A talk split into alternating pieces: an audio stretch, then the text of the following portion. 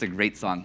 I love that song. Uh, beautiful singing, uh, as always. So, if not met you, I'm Aaron and the preaching pastor here, and we're uh, delighted, uh, delighted you're with us on this um, snowy, cold, uh, I guess still fall, right? Still technically fall day. So, uh, if you have a Bibles about with you, if you want to open up to the Gospel of Luke, Luke chapter 2. Our text of study today will be verses 8 through 21 of Luke chapter 2. And as you're turning there, for those who are able to come Friday night, wasn't that awesome?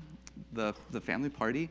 Janet and I know a bunch of others helped out. That was such a great event. So I really appreciate everyone's hard work on that, and everyone was able to come. Uh, that, that, was really, it was just wonderful. So that being said, let me read the text for us, and then I'll pray, ask for the Lord's blessing on this time, and then we'll work through it. So starting in verse 8 of Luke chapter 2. So the Bible says, So in the same region, there were shepherds out in the field, keeping watch of their flock by night. And an angel of the Lord appeared to them, and the glory of the Lord shone around them, and they're filled with great fear. And the angel said to them, Fear not, for behold, I bring you good news of great joy that will be for all people. For unto you is born this day in the city of David a Savior, who is Christ the Lord. This will be a sign to you. You'll find the baby wrapped in swaddling clothes and lying in a manger. And suddenly there was with the angel a multitude of heavenly hosts praising God and saying, Glory to God in the highest, and on earth peace among those with whom he is pleased. When the angels went away from them into heaven, the shepherds said to one another, Let us go to Bethlehem and see this thing that has happened, which the Lord has made known to us. And they went with haste, found Mary and Joseph and the baby lying in a manger. And when they saw it, they made known the saying that had been told to them concerning this child. And all who heard it wondered at what the shepherds told them. But Mary treasured up all these things, pondered them in her heart. The shepherds returned, glorifying and praising God for all they had heard and seen as had been told them. At the end of eight days, when he was circumcised, he was called Jesus, the name given by the angel before he was conceived in the womb. So that's God's word for us this morning. Let's pray. Lord, it's good to be here. And Lord, we're grateful to be around uh, your word. And uh, Lord, I pray that you would bless the preaching of your word as we work through this uh, just incredible story of the incarnation of the Lord Jesus Christ. Pray you might use this time to stir our hearts for a greater affection and a greater joy in Christ. It's in his name we pray. Amen. So today, as many of you know, uh, is a Sunday by which we take up our annual missions offering. Now as a church, we do budget for missions. In fact, hopefully that's actually one of the first things that we budget for as a church. Where even though we budget for missions, every year around this time, we take up a special offering where 100% of undesignated money that comes in will go to uh, various places, whether it's uh, foreign missions or church planting work that's being done. So today what we'll do, 50% of the offering that comes in will be going to the Lottie Moon Christmas offering which is a national offering where churches all over the country, really all over the world, take up uh, this offering for um, uh, around this time of year. And this missions offering helps fund the International Mission Board, which is the largest fully funded mission board in the world. It supports a few thousand missionaries, uh, many of which are parts of the world with little to no access of the good news of Jesus Christ. And by the way, if you're not familiar with Lottie Moon, uh, and whose name this uh, offering is named after, I would actually encourage you to read up on her life. Uh, so YWAM has a, a book uh, series titled Christian Heroes Then and Now, and they have one on Lottie Moon, and it's, it's excellent. Okay, so today 50% will be going to the offering named in her honor. Then the remaining 50% will be split up three ways to three families who were part of Red Village Church in the early days, and are now serving in different parts of the world.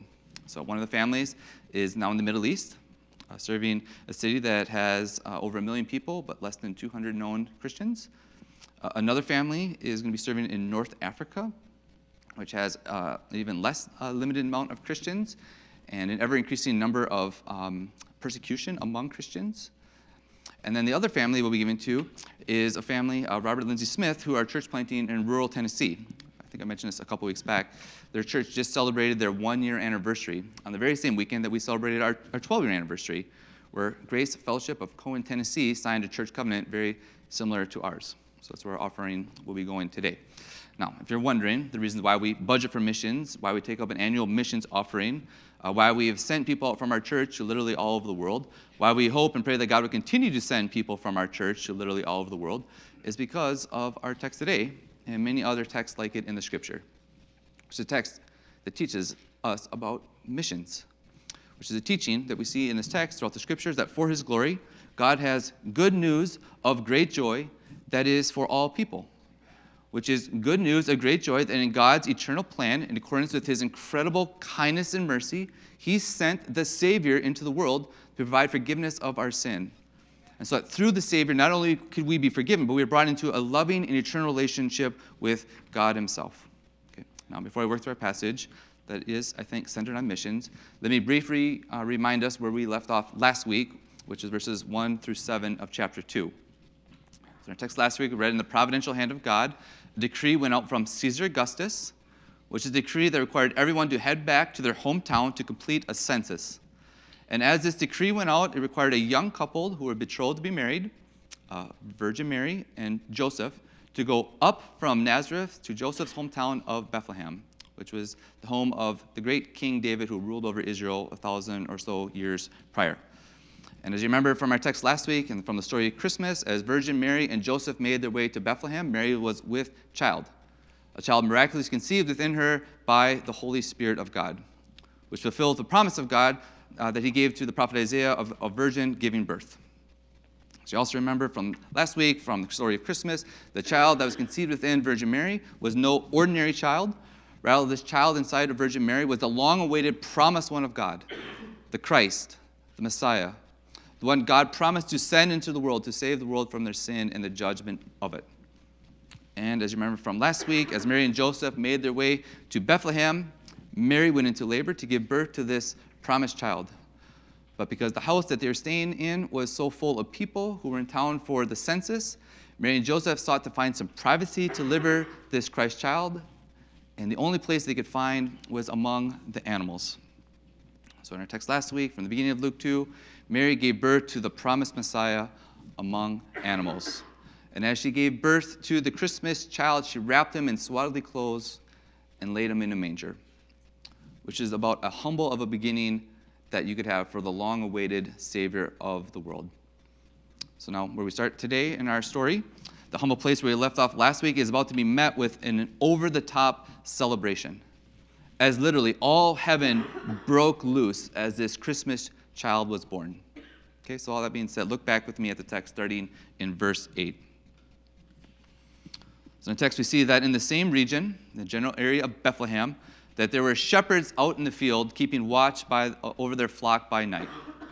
Now, shepherds was a profession historically has not actually been viewed by much society as a prestigious uh, profession, and this is even true in this culture in this time period. This is true even though much of the Old Testament is made up of shepherds. So Abraham and his family were shepherds. Moses was a shepherd. Amos was a shepherd. Even King David was a shepherd.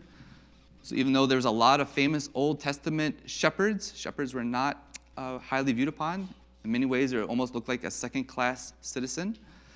So in our text, there's a group of these shepherds doing what shepherds normally do, which was living among their sheep, watching over them at night. And the night watch was there to ensure that no nighttime predators would attack their flock. Verse 9 As the shepherds were doing their thing, miraculously, we read that an angel of the Lord appeared to them. And as the angel of the Lord appeared to them, he didn't come like quiet, he didn't come in a subtle way, not to like bring disturbance of the nice quiet night they're enjoying. Rather, the angel of the Lord appeared, he did so with the glory of the Lord shining around them. As mentioned, a huge heavenly celebration is starting to break loose. And here, don't think like the angel of the Lord is some type of like little precious moment, cartoonish angel. Like angels in scriptures, like they're massive beings, putting off brilliant light. So as the glory of the Lord shone through this angel, this would have been an awesome, terrifying sight to see. So in the text, as the shepherds saw the massive angel, as the awesome light filled up the night sky, the shepherds responded, really the only response that we could give. We see the hearts were gripped with great fear. Which for us, I mean, can you imagine this scene for these shepherds here? For them, this is just like a normal night. They're doing their normal work. And then out of nowhere, this incredible heavenly celebration break loose. And as the shepherds are gripped by the great fear or by great awe, if it was me, like I would have been speechless, right? I would have been looking for like sheep to hide behind. And as that is happening, we see that the angel Lord then approaches them to speak directly to the shepherds, which can you imagine what that must have been like? And as the angel spoke to them, he told the shepherds, Hey, fear not. Shepherds, you do not have to be gripped by fear. Shepherds, I'm not here to stand in opposition to you, which in times in the Old Testament angels actually would do. Rather, shepherds, lowly shepherds, I am here. I'm coming to you with beautiful feet. I'm coming to bring you good news of great joy. And this good news of great joy that I am giving to you is news for all people, all kinds of people, to fill all corners of the earth. And this shepherds and shepherds, this good news of great joy is this. For unto you this day is born in the nearby city of David the Savior, the Christ, the Messiah, the Lord. He has come. Shepherd, this message of good news, of great joy, is not just a message simply for you to hear, but this is a message that I want you to personally, intimately know. So in verse 12, I'm giving you a sign, a sign so you can personally, intimately know who this Christ child is. So, what I want you to do, I want you to go into Bethlehem and you'll find this Christ child wrapped in swaddling clothes and lying in a manger. You go back to what I said last week with swaddling clothes because swaddling clothes was part of the sign that shepherds would look for. This is why some think that swaddling clothes is not just like a normal practice by which babies were wrapped in. If it was a normal practice, this would not have been much of a sign. So some think there is maybe something unique, eye-catching when it came to the swaddling clothes. Now, if you weren't here last week, I'll just refer you to our website. You can listen to last week's sermon. I give a few different options that people believe uh, concerning the significance of swaddling clothes. Okay, but for us, let's keep going this morning as this message of good news of great joy for all people was told to the shepherds, we see in verse 13 that even more of heaven broke loose. And we see in the text that suddenly there wasn't just one angel that appeared, but there's a whole multitude of angels, uh, of heavenly hosts that filled the night sky. And we talked about this a bit in our small group this week. What that must have looked like, especially for like the kids who are here in the sanctuary. Can you imagine what that must have been like? a whole sky filled with massive, powerful angels, all were there to worship Jesus Christ. Our text, the sky was filled with angels worshiping. We see that they sang out a great chorus, praises to God, singing glory to God in the highest, and on earth peace among those with whom he is pleased. Verse 15, as the great heavenly concert reached its final amen, we see the angels left the night sky. They went back to the heavenly realm. And the angels left the shepherds, and the shepherds then begin to process what they have just seen, what they have just heard. And as they are processing, they're faced with a decision like, what, are they going to do now with this information? Specifically, the information given to them by Revelation concerning the Christ child who is wrapped in swaddling clothes and lying in a manger in nearby Bethlehem. In our text, we see they conclude with a rousing yes. Yes, let's go. Let's seek out the sign given to us by the angels. So in our text, they said to let's go and make our way to Bethlehem and see these things that had just happened, which the Lord revealed to us. So, verse 16. So, with haste, the shepherds left their fields, perhaps even leaving their sheep, potentially leaving all they had behind, to with haste go and pursue the Christ in order to meet him in real, intimate, personal ways. And by the way, notice as they came to the conclusion to go and seek out the Christ child in the text, right? They went with haste right away, with urgency, with excitement, willing to leave all things in order to have Christ. Right? Notice like they weren't like pulling out like first century calendars, you know, trying to find a convenient time to make the trip over to Bethlehem. You know, there is no among the shepherds, hey, you know, let's see. Uh, I think I have a window open tomorrow around 3 o'clock. Does that work for you? You know, maybe we can ride together on the same donkey into town and go see the baby. Well, no, actually, tomorrow really is not good for me. I probably could do it, but you know, I'm actually hoping to take one of my sheep in to get its hooves looked at. And so, how about like two days from now? Would that work for you? Yeah, you know, that's not going to work for me. I have a social night planned. It's so hard to coordinate plans. The sheep have been driving me crazy the last few weeks. I could really use some me time, fun night with my buddies. And so what I need right now is just to spend time with them. Well, Christ child will come later. How about this? Everyone's so busy right now. Once we get a few more things crossed off our list, once life slows down a little bit, then let's go see the Christmas child. Let's just try to get it maybe in the next week or so. And don't get me wrong, yeah, yeah, we definitely want to see the Christ child. Yeah, he's totally important to get to. But, you know, life's just a little crazy right now. And the Lord's gracious, I'm sure he will understand. Kind of feels legalistic to actually go right away, doesn't it? So let's just get there when we get there. Let's get there when it fits. Let's get there when it's convenient. Let's get there we don't have to make any real sacrifices. Right? So again, that's, that's not what happened. The hearts of the, sh- of the shepherds, they were gripped in ways so with haste. Like they went right away. I mean, think about it. after all, how could they not seek out this Christ child? How could they not drop everything to go to him? How could they not reorientate everything in their life to make him the priority, the worship of him? By the way, that is the hope that we have as a church family. To have haste and excitement to worship our God, particularly when it comes to the corporate worship of our God on Sunday mornings. Our hope is that as a church family, we're reorienting our lives to make sure, like corporate worship of God, the joyful priority of our life. Trusting somehow, uniquely, God's presence is actually here in real, intimate, personal ways. To the text. As the shepherds went with haste, as they went with a heart longing to worship the Christ child, we read that they found that what they were seeking for. The Old Testament prophet, you'll seek me and find me when you seek me with all of your heart. As they found that which they're looking for, they found young couple, Mary and Joseph, and they found the newly born Christ child lying in a manger, just as the angel revealed to them that they would find, where they would find him. And just take note of that. This is where we seek and find Christ.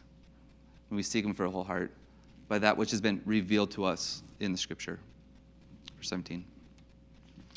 As the shepherds found the Christ child, right, they're, they're over the top excited. Right? They found that which they were looking for. The message of good news of great joy became very real, very personal, very intimate to them. And as the good news of great joy filled their hearts, it put like fire into their bones. A fire that now compelled them to go on mission. A mission to testify to others that which was made known to them concerning the Christ child. We'll get to more than this in just a bit. But this actually is one of the great indicators wherein our hearts are stoked for the Lord. Is that we have this fire in our bones that we can't help but testify to the Lord. Verse 18. As the shepherds went on mission to testify to the truth of the, Christ, of the Christ child, all who heard the testimony of good news of great joy were amazed with wonder. It kind of seems like the Christ, message of Christ was like starting to land on their hearts. So our text was started this heavenly celebration that gripped the shepherds is now spreading, almost like a, a small scale, like local revival is taking place. And as all these incredible things were happening, in verse 19, we see that young mother Mary was on the scene and she's, she's taking it all in. She, she's not w- wanting to miss a single thing. So she's like treasuring up everything that was happening. And she's pondering them in her heart with wonder, thankfulness, gratitude towards the Lord.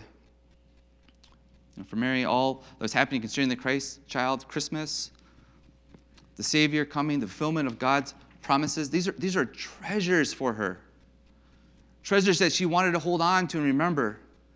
Treasures that she didn't want to like have slip past her in, uh, in her memory. She wanted to tuck these precious treasures deep inside. Which, by the way, is such a great model for us as well. You know, especially in the world we live in. Right? We all have this endless to-do list. We're always on the run. We're always feeling stretched. We're always feeling busy. We're always going from like one thing to the next to the next, probably especially so in this time of year. Then to make things even worse, within the world, uh, world of things like social media, endless number of blogs and podcasts that only add to the feelings of just being stretched, which is why we live with so much anxiety to the point that we're just always like angry and cynical at everything in life, no joy, no peace, no real happiness. Rather become like shells that are just hollow on the inside. Friends, it, it would do us good to follow the example of Mary here in this text.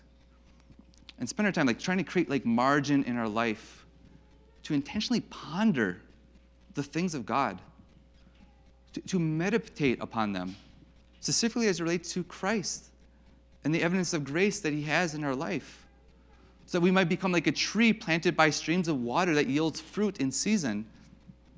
So we have leaves that do not wither. This Christmas season, upcoming New Year's, if you're looking to make some healthy changes to your life, right, this would be a good one for all of us to implement. To make whatever changes, whatever adjustments needed, to create more margin, to, to ponder the things of God, to ponder and meditate upon His Word to meditate upon the Christ. Making these changes by seeing and understanding that the things of God, these are precious treasures. Like these are things worth leaving all other things behind in order to have. Friends, let's not settle for a compromised life of making ourselves unnecessarily busy. We're always adding more and more and more to our to do list.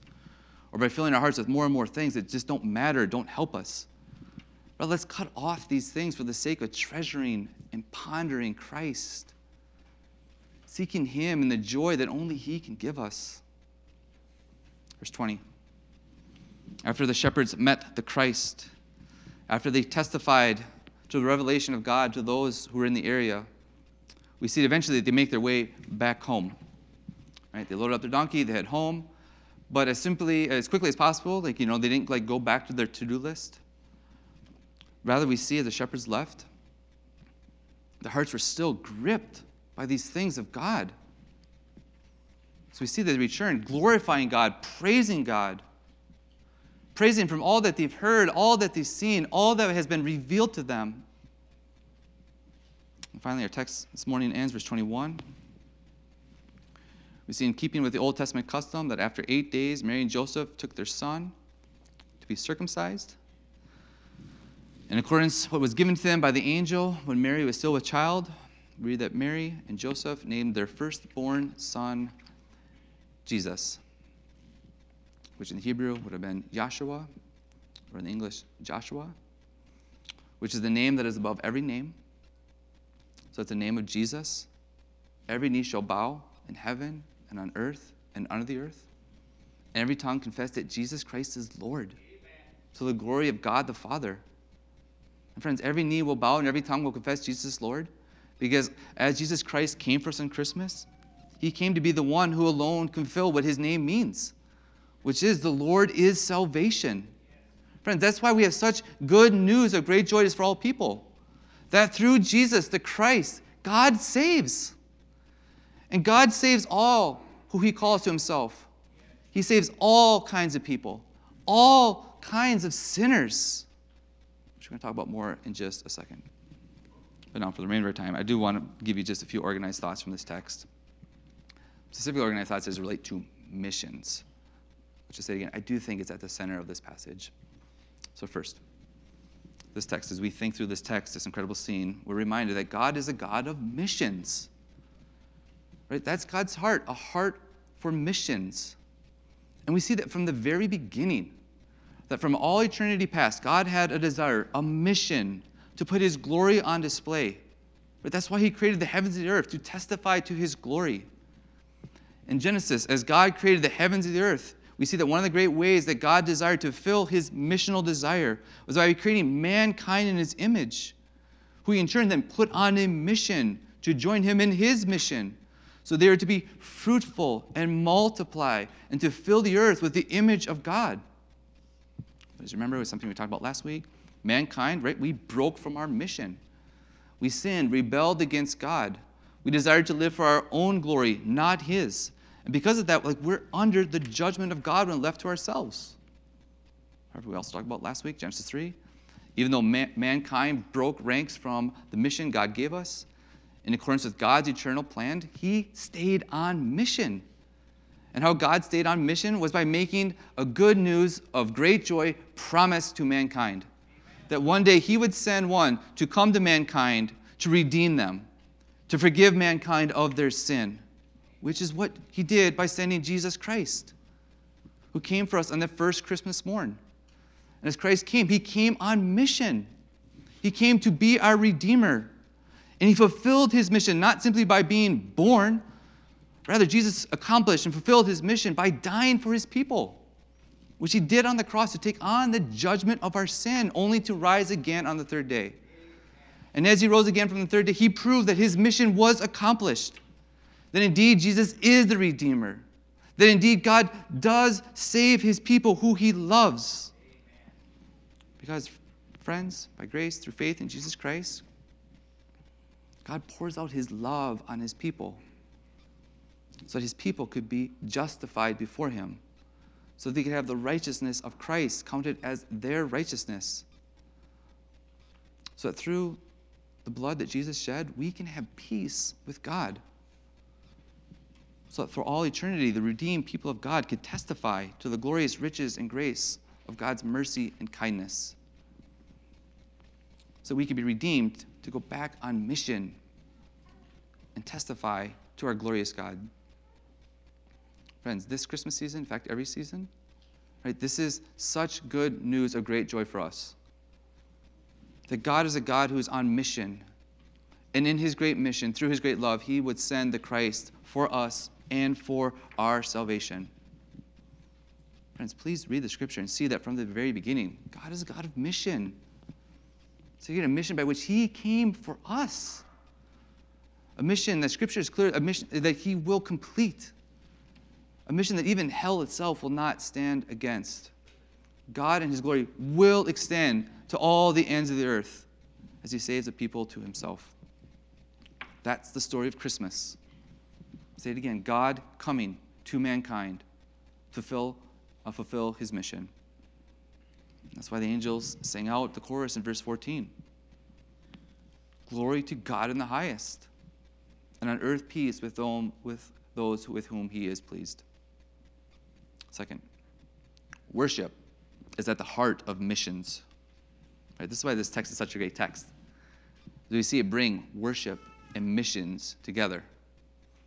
Right? The angels, they came out of a heart of worship with the mission to testify to good news of great joy. The shepherds, upon hearing the message of Christ, in an act of worship with haste, left all things behind in order to seek the Christ.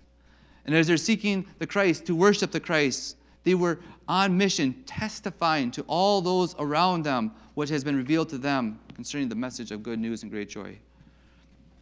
Friends, worship and missions, like they're two sides of the same coin. To do one is to do the other, which is why we can't have one without the other. So, so one of my favorite books on missions is this um, book titled Let the Nations Be Glad, written by John Piper. So if, if you permit, let me just read a little bit longer section. It actually starts out this book. So, so Piper wrote this, says, missions is not the ultimate goal of the church. Worship is. Missions exist because worship doesn't. Worship is ultimate, not missions, because God is ultimate, not man. When this age is over and the countless millions of redeemed fall on their faces before the throne of God, missions will be no more. It's a temporary necessity.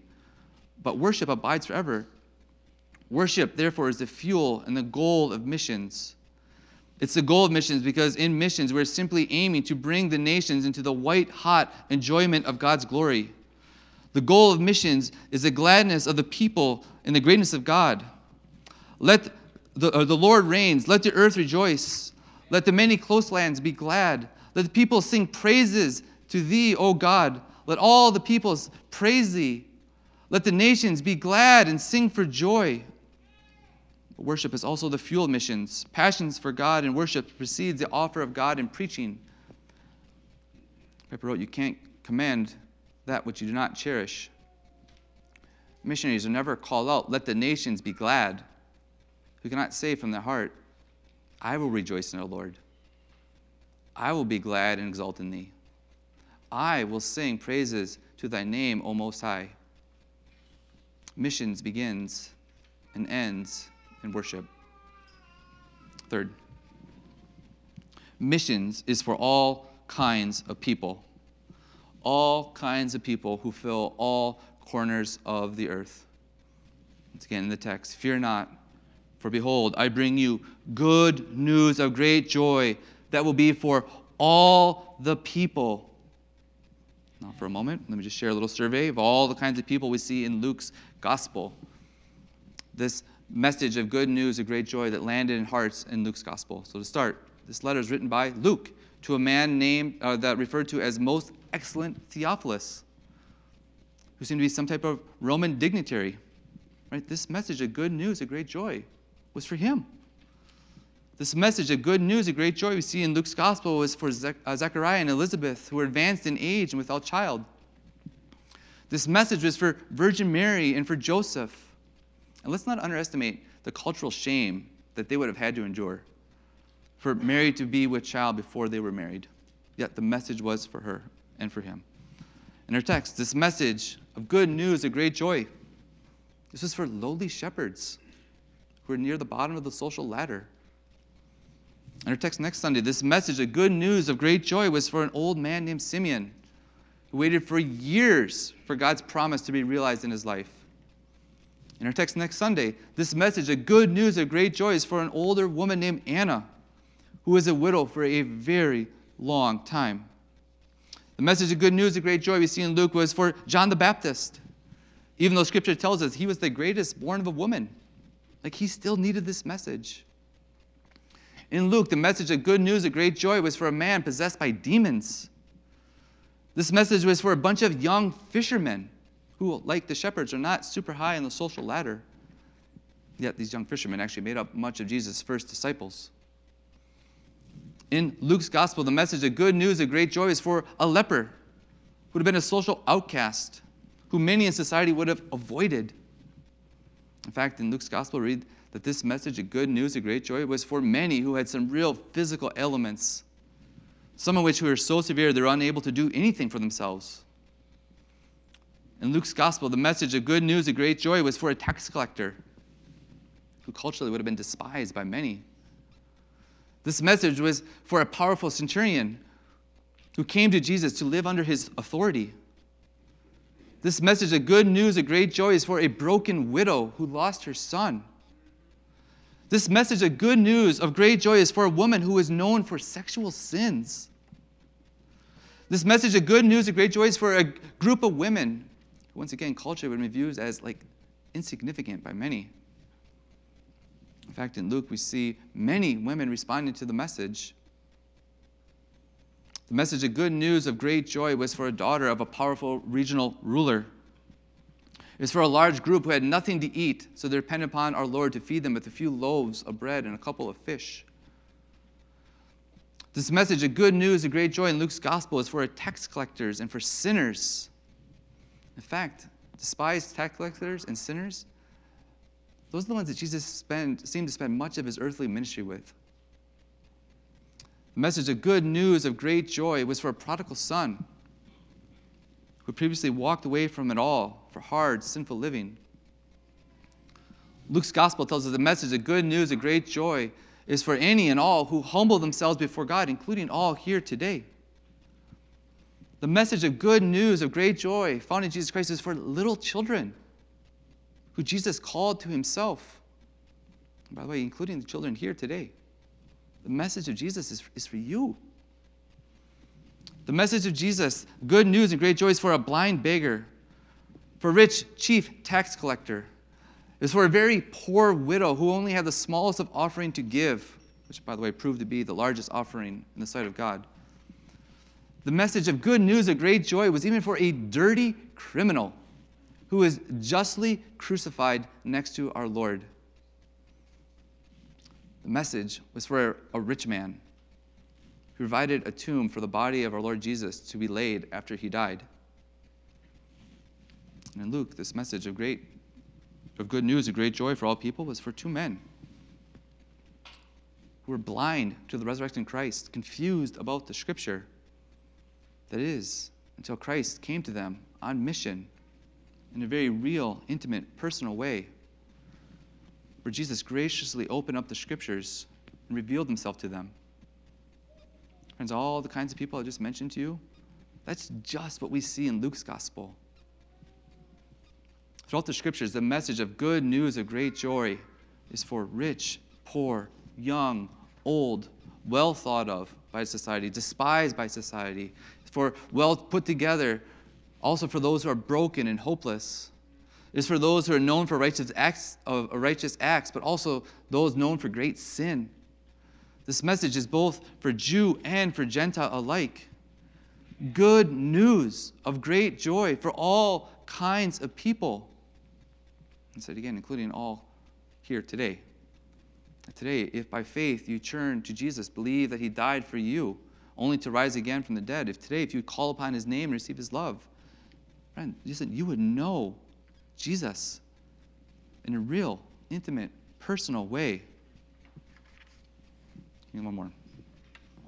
Fourth, missions is for all kinds of people, is actually the same thing I just said to you in point three.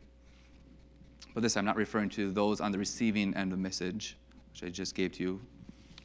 But this time I'm referring to on the declaring end of the message. Any and all who have faith in Christ Jesus, listen, you have been given a mission. A mission to testify to the message of good news and great joy. And for us, this always starts with those around us that God has already planted in our lives. That's the example we see in the shepherds in this text. As they met the Christ, they shared the message that was revealed to them, starting with those already around them. This example we see of the shepherds is actually an example we see throughout Luke's gospel. I mean, even Luke himself, he wrote this letter to someone that he clearly knew. And he was testifying to Theophilus an orally account concerning Jesus Christ all the different people I mentioned in the previous point who received the message of good news of great joy. We see in Luke often now turn and go on mission, delivering that same message, starting with those around them. Friends, this is our mission. This is all of our mission. A mission to declare the message of good news of great joy. And as we declare it, we start with those God has already placed in our life family, friends, neighbors, co-workers. And if I give you encouragement here, if God can use lowly, uneducated shepherds as the first people that he sent out on mission that Christmas morn, friends, he can use us as well. So for me, if I can be a little bold with, with us here, Listen, we have no excuse to deviate from our mission. Not even the excuse of fear. Rather, we are to fear not and boldly, intentionally go. Go with a heart overflowing with worship of Jesus Christ. We go as heralds of good news, of great joy. So again, we start with our beloved Madison start here, but then we extend out from here. As a church, we keep going with this mission until we reach the very ends of the earth itself. By the way, this morning, who knows? For some of you here, perhaps during a future missions offering that we take up as a church family, perhaps we actually might be doing so for you. Because we have sent you out to the mission field. Wouldn't that be incredible? Church, may the God of mission, who came to us through the Lord Jesus Christ, may he use us to go on mission to the world around us, a world that is desperately needing to hear good news, great joy, the message that Jesus saves. Let's pray.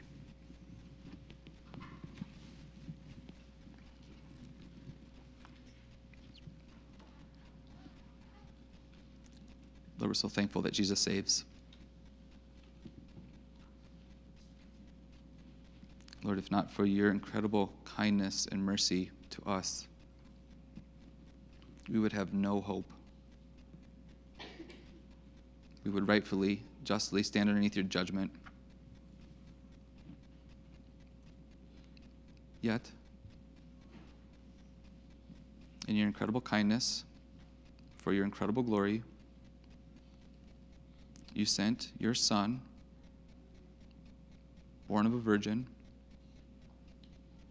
to be our great Redeemer. Lord, please help us to treasure and to ponder this truth.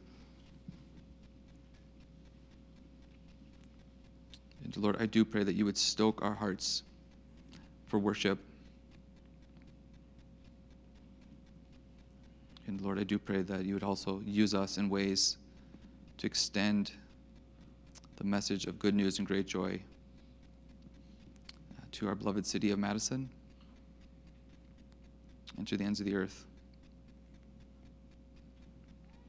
Lord, I pray that you might raise up more from our church family to be sent out to the mission field. And uh, Lord, I pray that through the labors of our little church family, that you bear much fruit, that you bring many to faith in Christ,